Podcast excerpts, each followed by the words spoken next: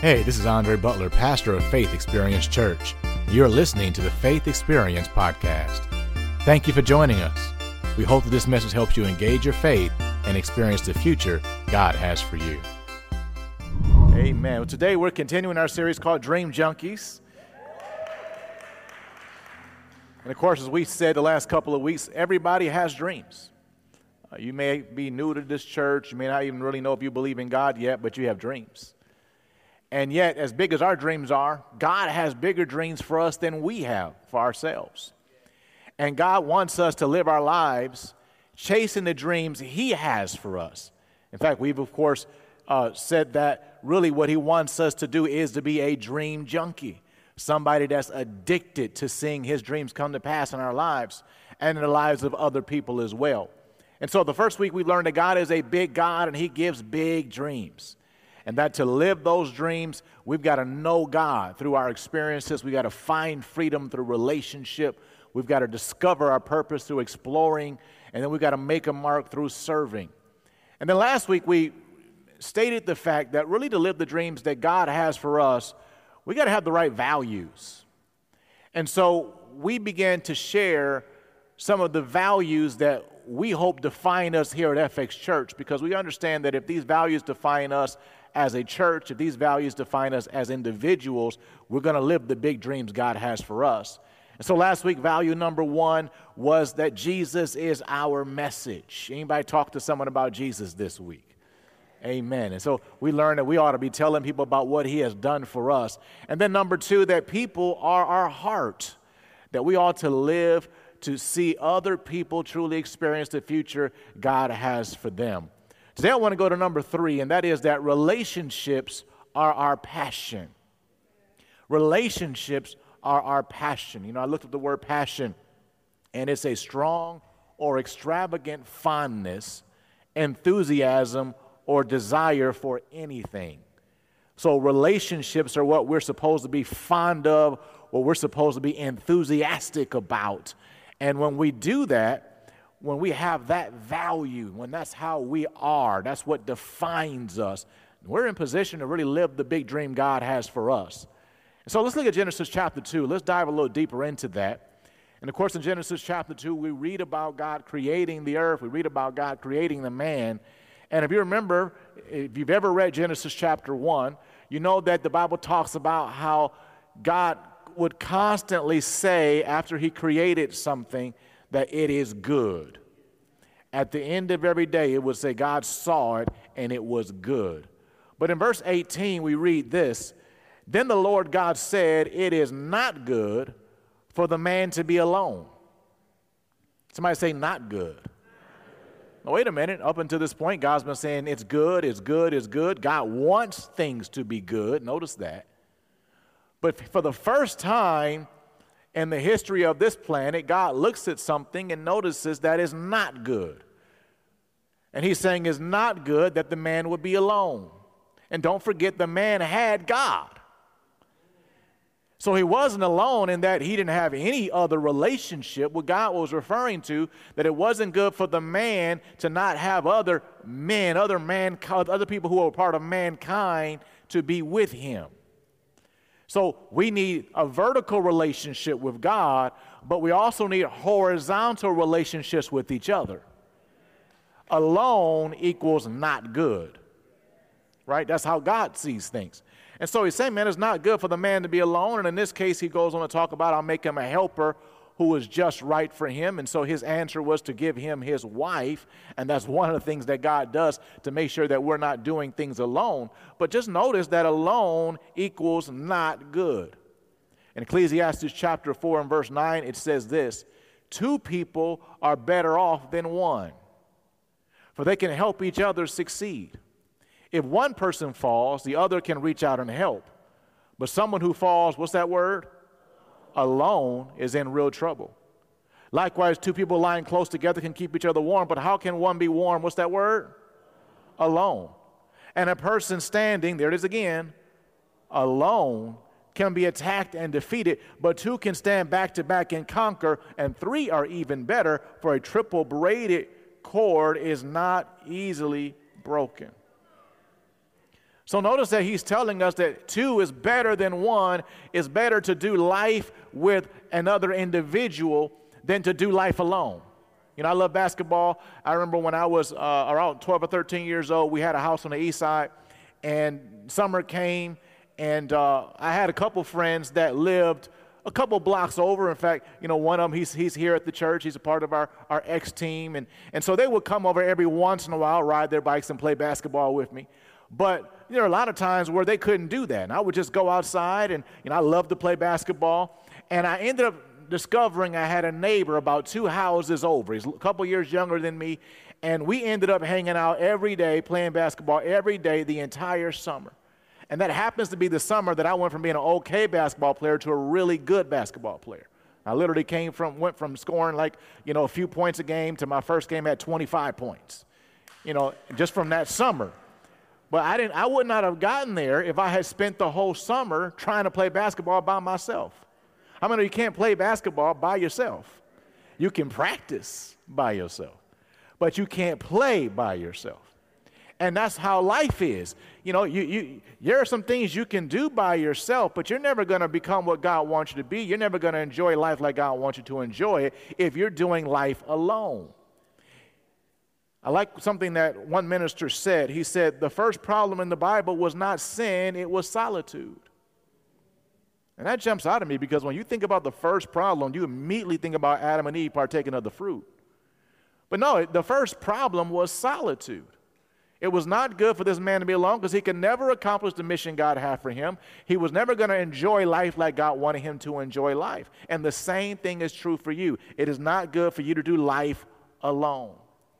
God's plan for you, God's plan for me, God's plan for all of us was to have authentic, life giving relationships with other people. Life is better when we live it together. It is better when we do things in relationship rather than when we do things alone. All right, well, Hebrews chapter 10, verse 24. Notice what Paul says. He says, Let us consider one another. Now, this is actually interesting opening of scripture, so I, I can just back up a little bit and, and mention that Paul was saying a couple of things here about you know what we should do now that we have access to Jesus. So he says, let's come closer to God, let's hold fast to our faith, and then let's consider one another. So let's look up, let's look in, let's look out. Some of us look up and we look in, but we don't look out. And so he's telling us here, consider one another. The word consider means to observe fully, right? It, it means to, uh, and when I'm considering somebody else, I'm looking at them, I'm examining them, I'm paying attention to what's happening to them. And God is telling us here we ought to be doing that with one another. One another. One another. One another. The idea here is that we're supposed to be paying attention to what's happening in each other's lives. And He's telling us here consider one another in order to stir up love and good works. So I ought to be paying attention to what's happening with you so that I can encourage you to walk in love. I can encourage you to forgive when you need to forgive and to care when you should care. And I can encourage you to do good work. So I can encourage you to pray and I can encourage you to serve, and I can encourage you to give, and I can encourage you to chase after the dream God's put in your heart. How many know that if you don't pray, you don't give, you don't serve, you don't chase after the dream God's put in your heart, you'll never reach your potential? Right? And so, one of the things that helps you to reach your potential, that helps you to live your dream, is when you have somebody in your life that's kind of egging you on pushing you, helping you to go forward. And there are times when we need that. There are times where we want to just throw our hands in the air and say, I give up. Anybody ever been there? And there are times when we're just lazy. Now, you're not going to raise your hands about that one, but I know the truth. And there are times when we get too distracted by other things get too caught up in the boyfriend or the girlfriend or the video game or, or, or social media. And, and what happens is we're taking time that really should be used to chase after this dream and we, we're, we're not using it in that way. And this is where other people come into your life because they can help you to make sure that you're staying on track. But you need that. The Bible talks about in Proverbs 27 17, iron sharpens iron, so a man sharpens his friend. That tells me something. That tells me that, you know, if I had a sword up here and I wanted to make it sharper, I could not do that without another sword. I mean, I can speak to it, I can praise God, I can dance. It doesn't matter. I need another sword for this sword to be sharp.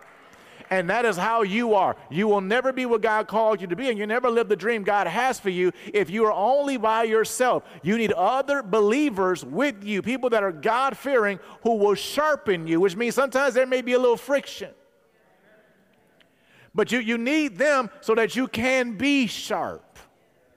And so that's why he's telling us here we ought to consider one another so that you know we, we're able to walk in love and, and ha- do good works and ultimately live the dream God has for us. Verse 25 says, Not forsaking the assembling of ourselves together. Not forsaking the assembling of ourselves. And the word there is together. As the manner, and that word manner just means the habit of some is, but exhorting one another, and so much the more as you see the day approaching. So he's telling us here that we should not be deserting that's what the word forsake here means. We shouldn't desert, we shouldn't skip out on those times when believers come together. Thank you for those two amens. You know, FX Church, we come together every Sunday morning. FX Church, we come together in groups every week. And so he's telling us, man, you should be there. You should be there. You should not, it's not good that if your habit is to skip those times. That's what he's telling you, right? Isn't that what he just said?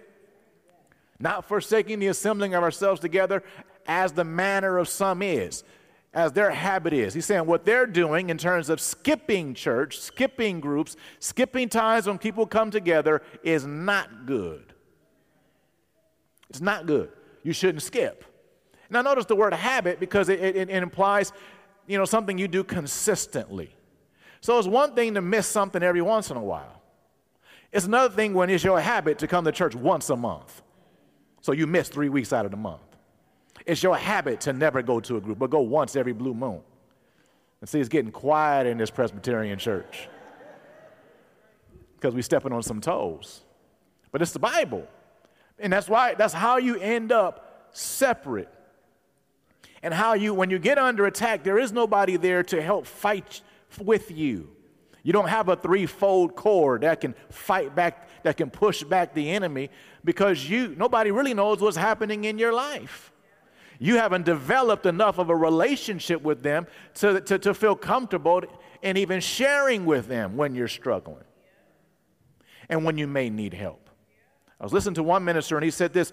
He said, Many people never get to intimacy in relationships because they won't push through the insecurity to get to real intimacy, you've got to go through insecurity. I've got to let you see me. It's into me see. You get it? Intimacy. And that's scary. I don't want you to see into me. So let's be honest. That's not going to happen. I'm not going to let you see the real me if I hardly ever see you. I hardly know you. I'm trying to remember your name. I'm not going to tell you, hey, this is what I'm going through. This is where I'm at. Pray for me. I'm losing my mind right now. I'm about to go kill so and so because what they did to my kid. Come on now. And we all had those moments where we, we need to be encouraged to do the right thing. But because we haven't taken the time to even be around believers, we, we don't have the relationships we need to keep us on track. And so he's telling us don't skip those times when believers come together. We actually, he goes on to say, we ought to come together more and more and more the closer we get to the return of Jesus. What's happening in general in the United States of America is that church people are coming together less and less and less. And so when, when I came up, you didn't miss Sunday morning. I mean, it was once every blue moon. You know, you might have something happen. You might go on vacation once or twice a year or something. You might go visit another church. But it was, you came, you went to church. The church was going to be there. You were going to be there. We were there Sunday morning, Wednesday night. When I grew up at my dad's church, you know, we used to have Super Sunday night. So, you know, we'd have that Sunday, it'd be one, it'd be one service in the morning, another service in the morning, we'd be back that night. Then we'd be there on Wednesday.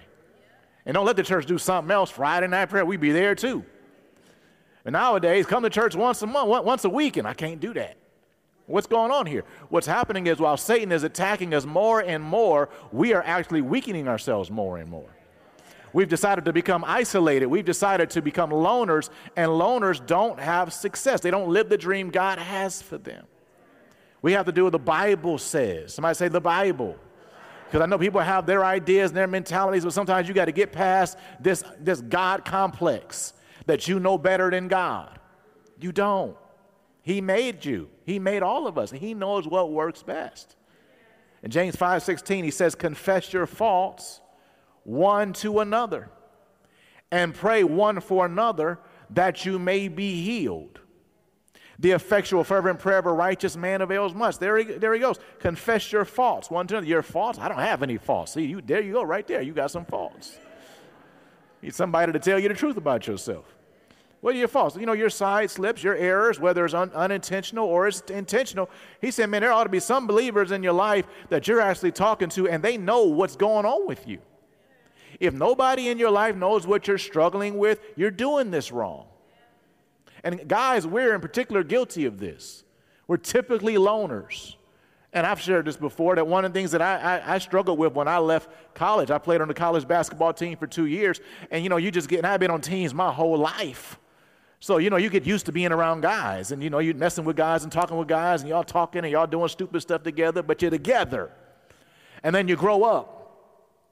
And then sometimes what happens is you don't have that time anymore. That was a natural thing for you. And now you have to be intentional about doing that. Intentional about getting around guys and around the right guys. And David says in the 101st Psalm, he talks about how I'm not going to hang around people that are deceitful. I'm not going to hang around people that are arrogant. I'm not going to hang around people that are wicked. I'm going to choose to find faithful companions. But you have to be intentional about that. You got to say, let me, let me find out where those guys are and let me connect with them and let them be my new team. Because there should be, because I got to do the Bible. I've got to confess my faults one to another. In fact, there's a whole bunch more one another's in the Bible. So I got to do all of those things to live the dream God has for me. I, I, need to be, be passionate about relationships. You know, if you want to be fit, right, we, we, we learned there's two things you really need to do. You need to eat right and work out. Most people do one or the other if they do anything, right? Well, you know, you plus God equals nutrition. You plus God plus others equals muscle mass. You get it?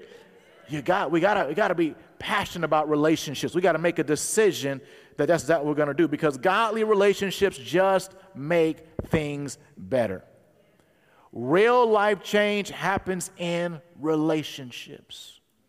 Think about this. You probably can't name the last five sermons you heard, but you can name five people who impacted your life. Yeah. Because your relationships are really what's going to drive things. The Bible says in Proverbs 13 that he who runs with the wise will be wise. So you, you cannot be the best, you cannot get the best of God without including people in your life. You must have a deep commitment to relationships. And as a church, that's a decision we made four years ago. When we first sat down and started talking about the dream of FX Church, we asked a question. We said, if there was one word we wanted to define our church, if people were to describe our church, what would be the one word we would want them to use? And we said relational. And we've had to work and try to change some things and, and, and keep fighting for that because we've recognized that relationships are everything. We, we want to be the kind of church. In fact, one guy said this he said, growing churches make community and connection the goal, not content consumption. Dying churches keep trying to push content consumption. So we believe in getting you the word, you consuming content, but we recognize that really for you to live the word, you got to have some real connection. You've got to be connected to other people, you've got to be in relationships. So I pray that our church is a church that in this season, everybody who says, This is my church, gets connected relationally not only shows up on Sundays, but gets in groups, gets together and serves together on First Saturday serve, you know, finds a way to, to really get to the place where you have intimacy with other believers.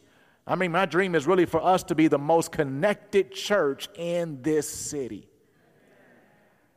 Anybody else, anybody else want to dream that with me as well? Yeah, man, that's, that's what God wants us. So relationships are our passion because we, we know that relationships are everything.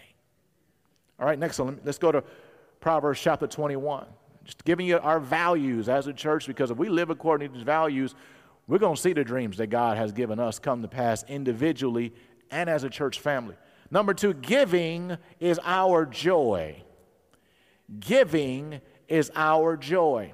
Proverbs 21 26 says, Some people are always greedy for more, but the godly love to give. The godly love to give. So, those who are wicked are those who are just thinking about themselves getting more for themselves. Those who are right before God, the righteous is what the King James calls them. They are individuals who are thinking about and enjoying giving to others. They enjoy giving. I mean, the right, to be right before God is to be a giver. But it's not just to be a giver, it's really to enjoy giving, to find your joy in giving. 2 Corinthians 9 7 says this Let each one of you give as he's made up his own mind and purpose in his heart, not reluctantly or sorrowfully or under compulsion. For God loves, He takes pleasure in, prizes above other things, and is unwilling to abandon or to do without a cheerful, joyous, prompt to do a giver whose heart is in His giving. So this is what God sees when he, when he sees uh, someone that he's, he's thrilled with. He sees someone who loves to give, someone who was joyous about it, excited about it, looking for opportunities to do it. In fact, Galatians 6:10 says, "Therefore, whenever we have the opportunity, we should do good." of course, the context here was about giving to everyone, especially to those in the family of faith. So God's point, painting a picture of us not living to get, but living to give because we think giving is fun. He's painting a picture of us actually looking for opportunities to give to other people, especially people in need, because we love God and we love people, but also because we enjoy it. You know, I was reading the book Total Money Makeover again by Dave Ramsey, and I would highly recommend that book to anybody, everybody in this room and that's watching us online, particularly if you're, uh, well, I would say number one, in this time where our economy is just going down and down and down. But also if you're in financial trouble. And he told this story, he actually told a couple stories, and so I'll read this one though. It says, We have all seen these powerful examples of giving. USA Today followed a guy who called himself Secret Santa at Christmas for several years. Secret Santa walked the streets around Christmas time and gave away $100 bills. Nothing required, nothing expected. Sometimes he gave to people in need, and other times he just gave. Every year he gave away around $25,000 in $100 bills. He started this tradition years ago in his hometown of Kansas City and moved out across America. He gave in New York after 9 11 and in the Virginia, Washington, D.C. area after the sniper attacks. He just walked around and handed people $100 bills, and he got some fabulous reactions and heard some wonderful stories. In the late winter of 1971, he worked as a salesman, and when his company went broke, Santa found himself broke too. He had slept in his car for eight days and hadn't eaten for two days when he went to the Dixie Diner. He ordered and ate a big breakfast. He waited for the crowd to clear it and acted as if he had lost his wallet.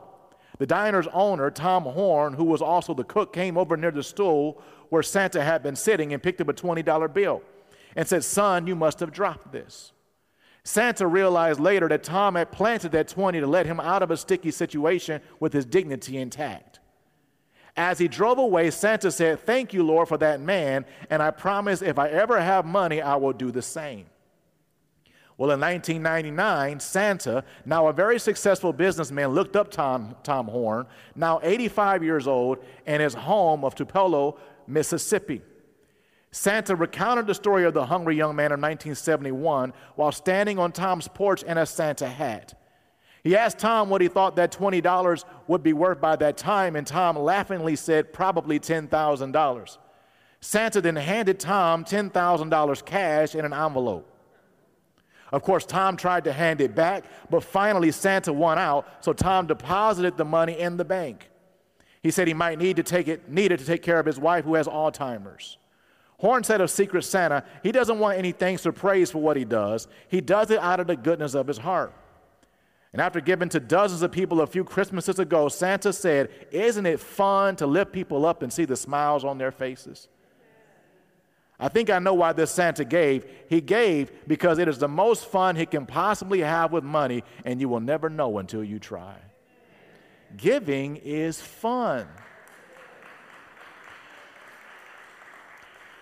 You know, I, have told this story before, but years ago, uh, I was moving into, I believe it was my first house, and I still had furniture left from when I went to college. And it was nice furniture. My parents, you know, when I went to school, I actually had a basketball scholarship. They didn't have to pay for, you know, my, my tuition. So they, they hooked me up, hooked up my little apartment. And so I had nice white leather furniture. Y'all might remember when that was actually worth something. And um, some other stuff. And, and, and now I'm moving into a new place and I didn't need it. So I remember calling my mom and I said, Hey, mom, do you know somebody in the church that needs new furniture? And she was like, Yeah, I know this, this one lady. And the lady, was a single woman. She had three kids. So on moving day, you know, of course, you know, moved everything into my new house. And honestly, by the end of moving day, you know, everybody has a bad attitude. Come anybody know what I'm talking about? Everybody got a bad attitude. You love them in the morning, that night you're like, get away from me. I don't want to see nobody, right?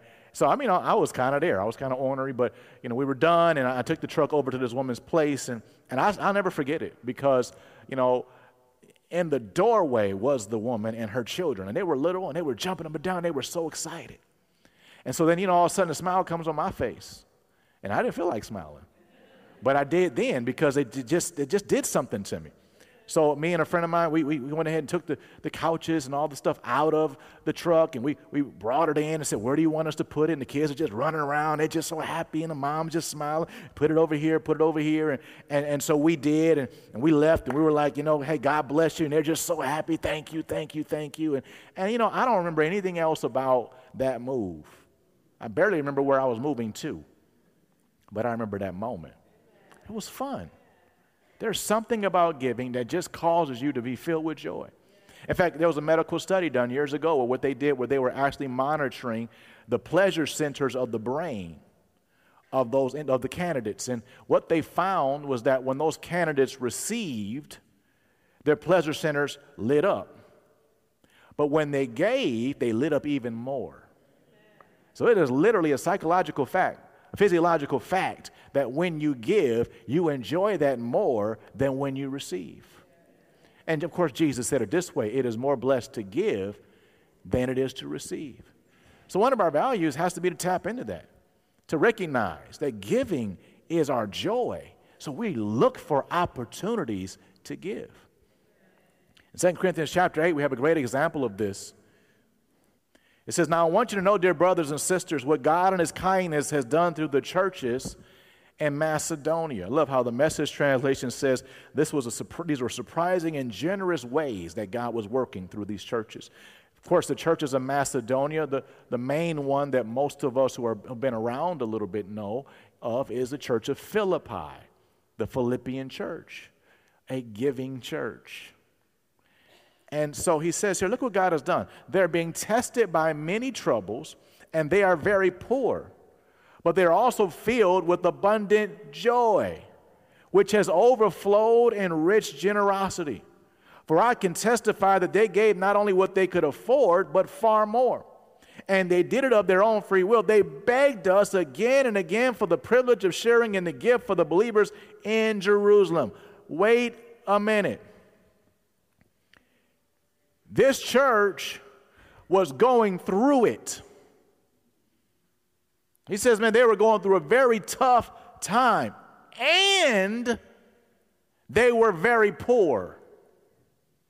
So they're going through a tough time, probably going through persecution, understanding how things were at that time.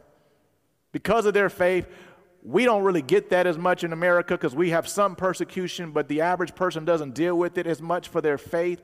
But we did deal with a little bit of that when it came to the vaccine. And to this day, if you don't have the vaccine in certain circles, you know, they, they, you lose your job and all kinds of things happens. So th- that gives you a slight picture of what they probably were dealing with during this time. Being canceled, cut off from society because of their faith. And then they were very poor. Paul shows up and he's coming to minister and, and do all those type of things. And, and, and, and, and as he's ministering, they find out that he's taking up an offering from all the places that he's visiting for the saints in Jerusalem. Because a famine was coming to Jerusalem and they were concerned about those people. This church gets wind of that. And, and you would think they would say, um, Can you take offering for us too? We're poor too, Paul. Hook us up. Instead, the Bible says their abundant joy. Joy about what again? They were going through tough times, they were very poor. Joy about the fact that Jesus had saved them. That they that church was started in a prison. And I think that's symbolic because that's that exactly where those people were spiritually bound by Satan, sick, deceived, depressed, going to hell. But then they heard about Jesus and he saved them. And all of a sudden they had joy in their hearts. They could have healing in their bodies. They had a future to live and heaven was their home. And I don't know about you, but I could say myself that because of Jesus, my entire life is different. My entire life is not what I see in the world. I've got joy. I've got peace peace. I've got purpose. Come on now. Can anybody say God has been good to you? Jesus has been good to you. You ought to have joy unspeakable and full of glory just because you have Jesus. And if you don't have them, you can have them today and have a joy and a peace you have never known. So they had joy in the middle of all of that, and because they love Him so much, and they wanted to find a way to give back to Him, and they wanted to be a blessing to these people, they were super generous. Paul says they gave not only what they could afford to give, they gave more than they could afford to give. In fact, he says they begged us to take it. Who's begging to give while they're poor? And I really think it's interesting that they had to beg. I mean, Paul must have gotten to the place where he said, Hey, hey, I, I know y'all want to give, but I see where you're at. You guys might want to keep that. Like, no, no, we want to give. Yeah, but but you know, y'all, y'all struggling. You should just keep. No, we want to give. And you know, we, we want to make sure we're a blessing. And he finally said, okay. And of course, he later on teaches the revelation that when you sow, you'll reap. So you don't want to stop somebody from sowing. If you do that, you'll keep them from getting the harvest that they need. That's how God's power gets to work in their financial lives. But this church was to that place where they actually were more focused on the needs of others than they were on themselves, even though they had significant needs. And that's really good example of, of how we should be. That we should not be so focused on ourselves that sowing seed, which the Bible calls giving, sowing seed, because seed is designed to multiply. So when you give, God's going to multiply your return. But we shouldn't get to the place we're so focused on ourselves that sowing seed is an afterthought. Well, once I did this and did that, and did, okay, well, you know, I'm a, I'm a, I'll, I'll give a little something, something. No, that's not, that's not, that's not how you treat your other joys. I mean, you push stuff away so you can get to your favorite TV show, or go on a date with your, your new boyfriend, or go shopping, or go to the game. Well, all those things give you happiness. And this is something that gives you joy beyond that, and it, it pleases God and it helps other people. So, this is not an afterthought, this is a priority. In fact, I, I get it so I can give it. What do you mean by that? Acts chapter 4, notice something happened with the early church. One day we'll get here too. There were no needy people among them. Because those who own land or houses would sell them and bring the money to the apostles to give to those in need. So what happened with the early church was that, you know, anybody that had received harvest and, and had wealth, a lot of them were taking some of the extra they had and selling it so they could turn around and pay off the bills of their other brothers and sisters. Woo. I've seen a couple of churches do this recently, and that's amazing. It's powerful. I've always said in my heart, one day we're going to do that FX church. We're going to find out who has a need and we're going to bless them. And we're going to have so much fun doing it. Because we understand this. Ephesians chapter 4, verse 28 says, Let him who stole steal no longer, but rather let him labor, working with his hands that which is good. Why should he go to work? Why should he get a paycheck? That he may have something to give to him who has need. So he, he understands the goal isn't to get, the goal is to give. We get it to give it. We get it to give it. We get it to give it. Giving is where our joy is. Giving is where God is pleased. Being a giver is how God can cause you to receive a running over return and you live the dream God has for you when you choose to cause giving to be your joy. You know, we got a video we want to show you that just to help you to see how at FX Church we're making giving our joy. We are here today putting some clothing items together for a young lady and her two kids who lost everything due to a house fire. So we are putting some things together and getting ready to bless them.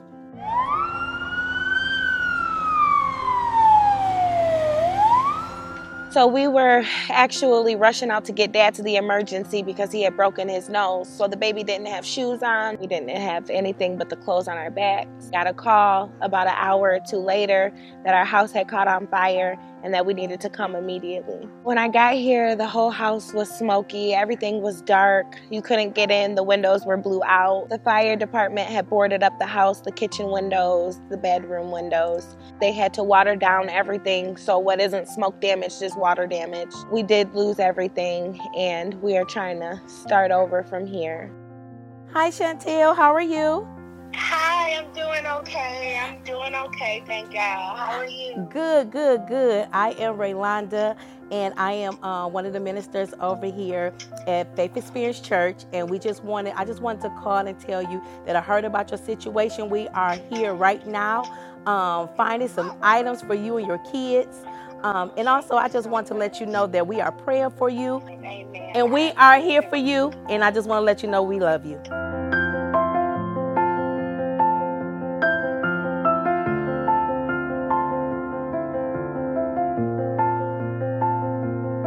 Thank you, Faith Experience, for everything that you have done. This has been a huge help for me and my family. Having a good relationship with God and actually opening up my mouth and reach out to the right help and being a part of a church and a community that is willing to be there for you. I am very happy that I have the support through this time because I was alone. I felt alone. And I just thank God that I have the family and faith experience to be there for me. And God has put me in the right place with the right people at the right time.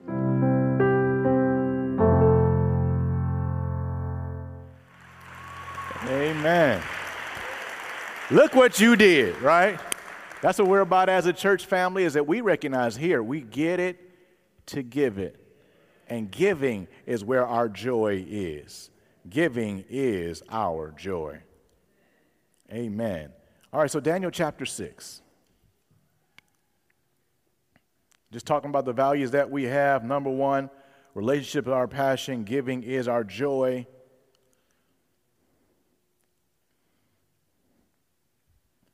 You know what? I might just stop there. Hmm. That's all right. We can stop right there. Come on, let's just, I'm going to do something different. First of all, just lift your hands toward heaven. Let's just thank God for the opportunity to give. Let's thank God for all those times God has had people give to us. Thank you, Lord. Thank you, Lord, for those times you spoke to people to give to our lives. And we're excited about the opportunity to pay it forward, to give to others, to be a blessing to others, to show them that you love them, to be able to, to make sure that giving is what's motivating our lives. Glory to God. I want to challenge you this week. It's two things that we talked about. I want to challenge you to actually take some steps to enter into relationship with another believer. Find your way to a group this week. That's a great. You might say, "Where do I find somebody?" Well, you know, you start at church. It's like people when they turn, they say, "I'm single, I want to get married." Where do I find somebody? You ain't gonna find them in the club. Thank you for those three amens. There's maybe four or five. Come on now, you come to church. You want to find somebody that's right and living for God. You know, you want to get around God's people. Uh, do I need to preach on that right now? Y'all, it's quiet in this place. Do we need to start over again? And, oh, no, you, you get around you get around where God's people are. And so, you know, this week, take a step. Even if it's picking up a phone or going to a group or talking to somebody after service, establish, start taking the first steps. It takes time. It takes time. Nobody's people are not going to be a best friend in three weeks. Okay, it takes time, but you got to start. You got to start. So get around some guys, fellas. You know, uh, come to one of the men's groups, men's basketball, something like that. We got all kinds of groups. Or ladies, get around some ladies and, and begin to develop relationships. And then everybody find somebody to give something to. You may say, I all I got is $5. Give them $2. Watch how much fun it is Watch how much fun it is. And then watch God give you a multiplied return on your giving. Amen. Glory to God. Thank you for the word of God. Father. So every head bowed, every eye closed in prayer. No one moving or walking or talking unless you've been assigned to do so. We talked a lot today about the dream God has for you and what that looks like, right? It's one where you, you got relationships, you got friends. It's one where you're, you're enjoying the, giving, and, and there's so much more. God wants you to be a part of His family. He wants you to, first of all, have the joy of being one of His sons, one of His daughters, of knowing Him. The certainty of knowing that if you were to die today, you would go to heaven. if you've never chosen to follow him, if you've never believed in Jesus, I want to help you today to make the greatest decision of your life. So many of us would tell you it was the greatest we ever made. Want to help you to, to do the same thing today. Someone else might say, you know what? I used to follow Jesus. I used to live right. I used to go to church, do all those things, but I, I just, I'm far from God again. Well, the Bible teaches us that God still loves you tells the story of the prodigal son in Luke 15. He started in his father's house, but then he got away, went out and did his own thing, and then he realized after a while that all those things that he wanted to do, he felt like he was being prevented from doing because he was in his father's house, weren't all that great after all. The Bible says while he was sitting there in a pigsty, he came to himself and decided to go home, and he was welcomed home with open arms. And you might be sitting in a pigsty right now. You may be looking at your life and saying, This is not what I hoped. This is not what I expected. This is, this is not it. And you're right. It's time to come home. Time to come home. And if you make a decision to get right with God, He will welcome you home with open arms, and we will too. And so I've given two very simple invitations. The first, to choose to follow Jesus. The second, to get right with Him or come home to Him. If either one of those invitations apply to you today, if you want to say yes to God concerning either one of those areas, I want to encourage you right now to be bold and to slip up your hand. Go and lift your hand right now if I'm talking about you. You want to make a decision to follow Jesus today, you want to make heaven your home, lift your hand. Or if you want to get right with God, lift your hand. If you're online, go ahead and lift your hand anyway, even though I can't see it, because it's not about me seeing it, it's about God seeing it. But let him know, yes, I'm ready. I'm ready to live the, the dream you have for me, to be your dream junkie. We thank you for it, Father. I see that hand. Well, if you raised your hand or you know that you should have raised your hand, I'm going to ask you to do something else as well. And that is to pray a very simple prayer with me.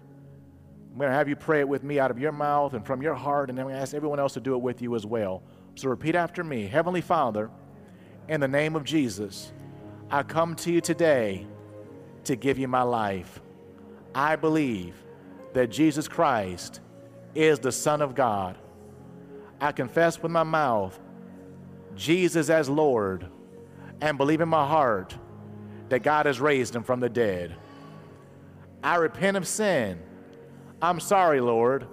I turn away from it and I receive you, Lord. Thank you, Lord, for hearing my prayer, for answering my prayer, and for saving me now. And Father, we thank you for those that have prayed this prayer for the first time and others who have chosen to come home to you. We thank you that because of their heartfelt decision, they're a part of your family now, which means that all of your benefits belong to them. So we ask that your, your power work in their lives, causing them to win in whatever situations they happen to be facing right now. Father, I pray that you help them to know you, to find freedom through relationship, to discover their God given purpose, and to make a mark in this world. And we give you the praise and glory for it all in Jesus' name. Amen. Come on, give a round of applause to those that made that decision. Thank you for tuning in to another Faith Experience podcast. Remember, God has a future for you.